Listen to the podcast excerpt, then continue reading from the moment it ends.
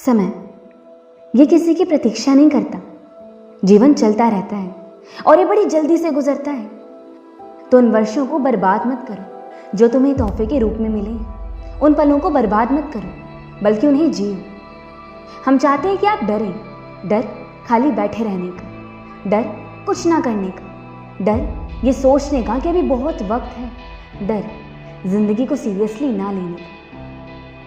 यहाँ ज़िंदगी में छः दिन या छः हफ़्ते या छः साल या साठ साल तक जीना और अपने लक्ष्य के करीब तक भी ना जा पाना, इसका मतलब आपने कोई प्रगति की ही नहीं। और ये एक डरावने सपने से भी ज़्यादा डरावना है। ये वही है जिससे आपको वास्तव में डरने की ज़रूरत है। खुद को कुछ करने से रोक के रखना, एक अजीब से मनगढ़ंत डर में जीना, ये नियति नहीं है। बल्कि नियति ये है कि उठो और उसका सामना करो। वो आइडिया खुद इम्प्लीमेंट नहीं होने वाला। है वो पैसा खुद चल के तुम्हारी जेब में नहीं आने वाला। वो मंजिल खुद यूँ ही आसानी से नहीं मिलने वाली। है बल्कि आपको उसके लिए कर्म करना पड़ेगा और आपको इसे अभी करना होगा।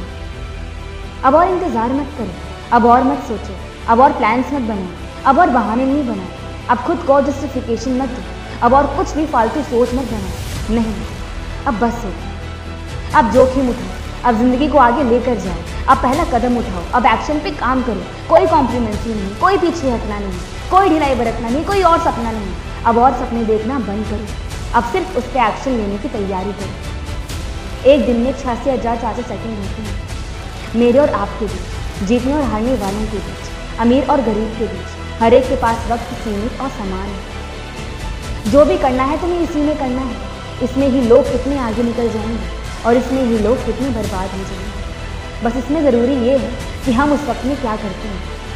अगर आपकी ज़िंदगी आगे नहीं बढ़ रही है मतलब आप बहुत धीरे गति से बढ़ रही हैं, आप बहुत लापरवाह हो चुके हैं, आप बहुत सोचने लगे आपको खुद को आगे लाने की ज़रूरत है, क्योंकि आपके जीवन का अंत भी समय है और शुरुआत भी समय है। और यह समय आपकी सोच से भी जल्दी गुजर रहा है और अभी भी चला जा रहा है। वक्त और ज़िंदगी में सिमिलैरिटीज़ बहुत सी हैं, लेकिन उन दोनों में सिर्फ़ एक ही डिफरेंस है। कि समय तो हमेशा चलता ही रहेगा। और उसे तुम्हारी ज़िंदगी से कोई फ़र्क नहीं पड़ेगा। लेकिन तुम्हारी ज़िंदगी एक दिन ज़रूर थम जाएगी और उस वक्त भी समय को कोई फ़र्क नहीं पड़ेगा।